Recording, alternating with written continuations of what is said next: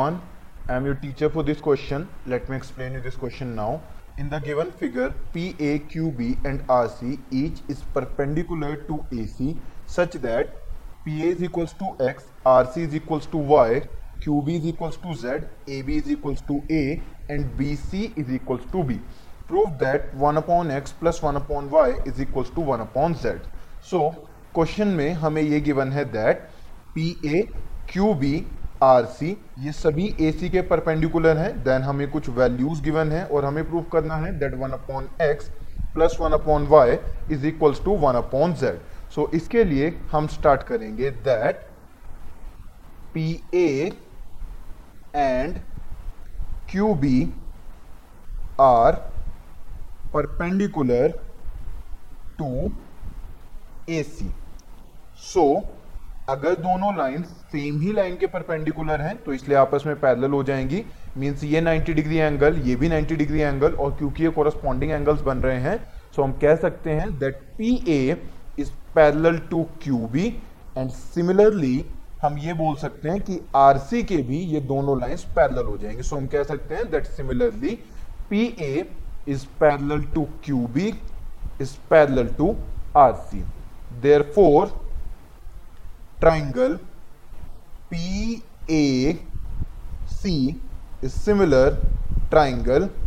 QBC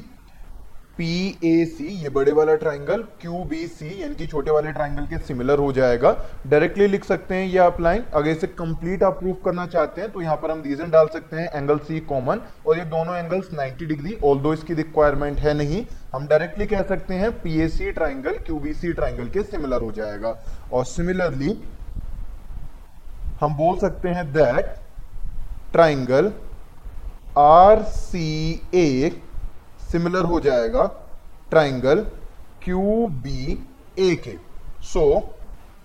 हम यहाँ पे बोल सकते हैं दैट अगर ये दो ट्राइंगल सिमिलर हैं तो सीपीएसटी के थ्रू साइड्स का रेशियो सिमिलर होगा। Means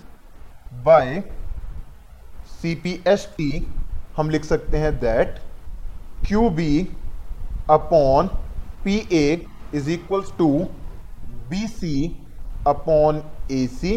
first case and Q B upon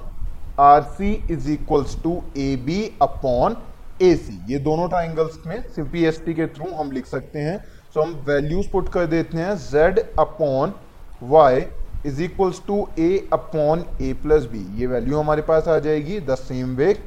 z upon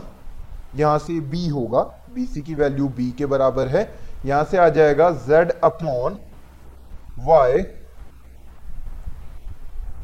ये x पुट कर देंगे हम।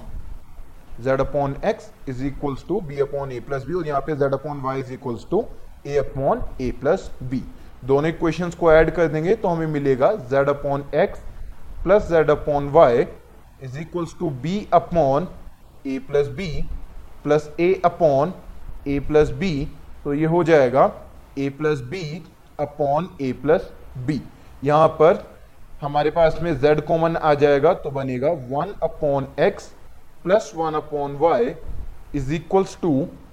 one so finally answer हमारे पास क्या आ जाएगा? That one upon X plus one upon Y और इस जेड को हम राइट हैंड साइड डिवाइड में शिफ्ट करेंगे equals to one upon Z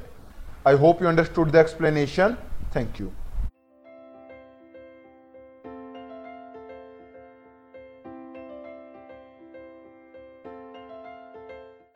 this podcast is brought you by Hub Hopper शिक्षा अभियान अगर आपको ये पॉडकास्ट पसंद आया तो प्लीज़ लाइक शेयर और सब्सक्राइब करें और वीडियो क्लासेस के लिए शिक्षा अभियान के यूट्यूब चैनल पर जाएँ।